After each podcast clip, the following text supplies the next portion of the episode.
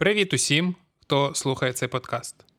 Мене звуть Олександр Ямпольський, я директор податкового юридичного департаменту Deloitte в Україні і вже понад 10 років займаюся питаннями оподаткування. Минулого сезону, в межах серії подкасту Не твоя справа, ми розглядали міжнародні суди з трансфертного ціноутворення. Наразі ми запускаємо новий сезон подкастів, де будемо обговорювати вже рішення українських судів. Нещодавно завершилась чергова кампанія з подання звітів про контрольовані операції та повідомлень про участь у міжнародній групі. Податкові органи відзвітували, що понад 2300 компаній подали звіти, майже половина з них направили повідомлення, та трохи більше 200 платників податків провели самостійні податкові коригування на загальну суму 2,6 мільярда гривень.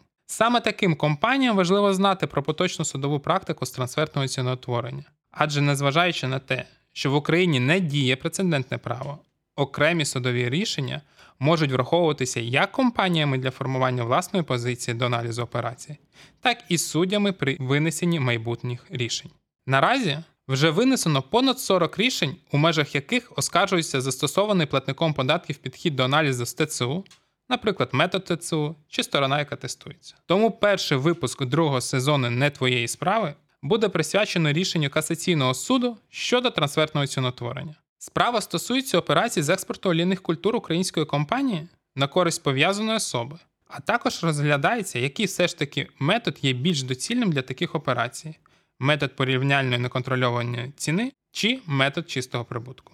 Сьогодні разом зі мною аналізувати цю справу будуть експерти Deloitte Дмитро Литвин, старший менеджер групи ТЦУ, та Роман Макарчук, адвокат та менеджер юридичної групи Deloitte. Дмитре, розкажи, будь ласка, про умови операції, що були предметом розглядів в суді. Вітаю! Дякую, Олександре. Мені дуже приємно, що ми сьогодні розглядаємо саме цю справу, оскільки для мене вона є досить показовою. Я маю на увазі, по-перше, підхід, який застосовували податкові органи, а також аргументи, які вони використали для оскарження позиції компанії. Повертаючись до твого питання, хочу сказати, що суть операції полягала в тому, що компанія у 2015 році експортувала продукцію власного виробництва, а саме соняшникову олію, макуху та лушпиння на користь пов'язаної особи з Болгарії. Зрозуміло. Тобто йдеться саме про так звані сировинні товари.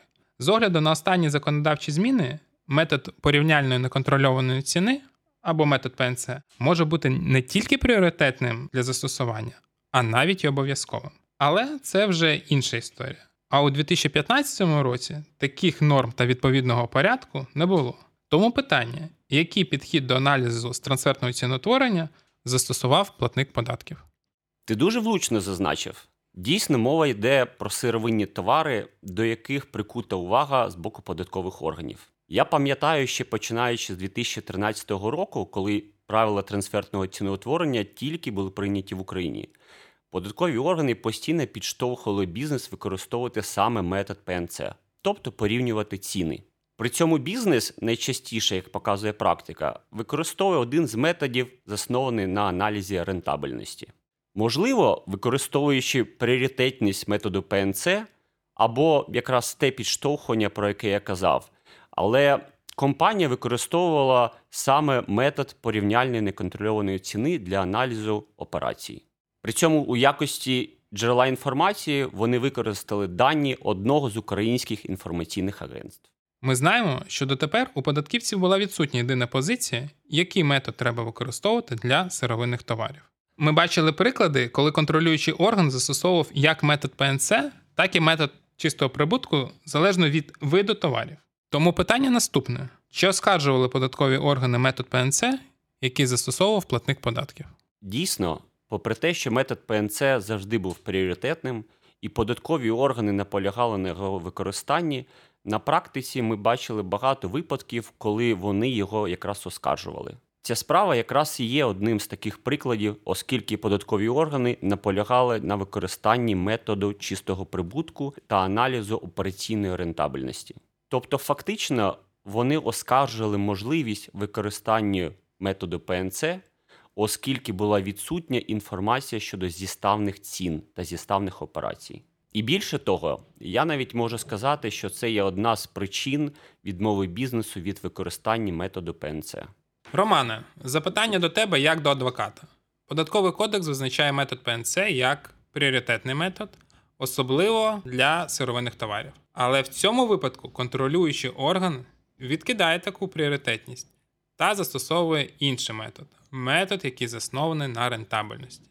Наскільки норми податкового кодексу дозволяли все ж таки відхилити застосування методу ПНЦ та застосувати метод, заснований на рентабельності? В принципі, кодекс дозволяє обрати непріоритетний метод, але ти маєш обґрунтувати свій вибір. Платник це робить, коли складає ТЦУ документацію, а податковий орган уже під час перевірки. Тобто просто взяти і відкинути метод ПНЦ буде некоректно. Стандартно кодекс каже, що податківці мають використовувати той самий метод, що взяв платник податків, але за умови, якщо він є найбільш доцільним. Що таке найбільш доцільний метод? Це по суті той метод, який дозволяє тобі максимально виважено перевірити, що твої контрольовані операції відповідають принципу витягнутої руки.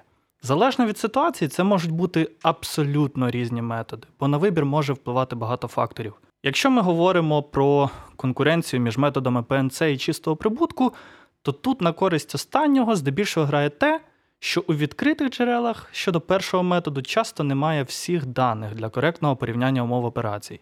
Зазвичай не збігаються якісь істотні умови, наприклад, розподіл ризиків і відповідальності, обсяги поставки, недостатньо ідентифікований товар тощо. Добре. А тепер давайте перейдемо до найцікавішого. Романе, на користь якої сторони виніс своє рішення касаційний суд, якими аргументами він керувався, та найголовніше, наскільки ці аргументи можуть бути значущими і показовими для подібних операцій. Верховний суд став на сторону платника і підтримав рішення судів попередніх інстанцій. У цій справі платник намагався довести доцільність застосування методу ПНЦ, а податкова вказувала на неможливість коректного застосування джерел інформації. Але, на мою думку, важливо, якщо не ключову роль у цій справі зіграла судово-економічна експертиза. Фактично, експерт давав відповідь на два ключові запитання: перше, який метод у цій справі є найбільш доцільним, і друге, як правильно застосувати обраний метод.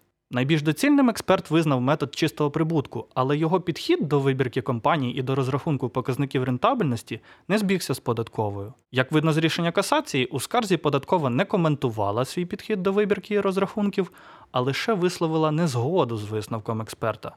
І вийшла цікава ситуація. Фактично, на думку експерта, і платник, і податкова застосували методи ТЦУ некоректно. Але суд не може перебирати на себе функції податкової, тому не проводив ТЦУ перевірку в залі судового засідання і скасував ППРки. Думаю, Дмитро зможе додати кілька слів з приводу вибірки і розрахунків. Дійсно, Романе, серед іншого, судом був оскаржений ринковий діапазон, розрахований податковими органами. Основною причиною для оскарження стало включення до вибірки компанії, яка за своїм функціональним профілем відрізняється від профілю платника податків. І це не єдина справа, в якій судом розглядається питання зіставності функціонального профілю компаній, які застосовуються для вибірки. Тому я хотів би звернути увагу наших слухачів на необхідності якісного ринкового дослідження. Воно стане важливим аргументом для вашої позиції в суді. Ось така історія з далим кінцем для бізнесу. Ми будемо продовжувати розповідати про найцікавіше рішення українських судів, як з питань трансфертного ціноутворення – так і з питань корпоративного оподаткування. Тож підписуйтесь на канал Deloitte Ukraine Talks та стежте за новими випусками.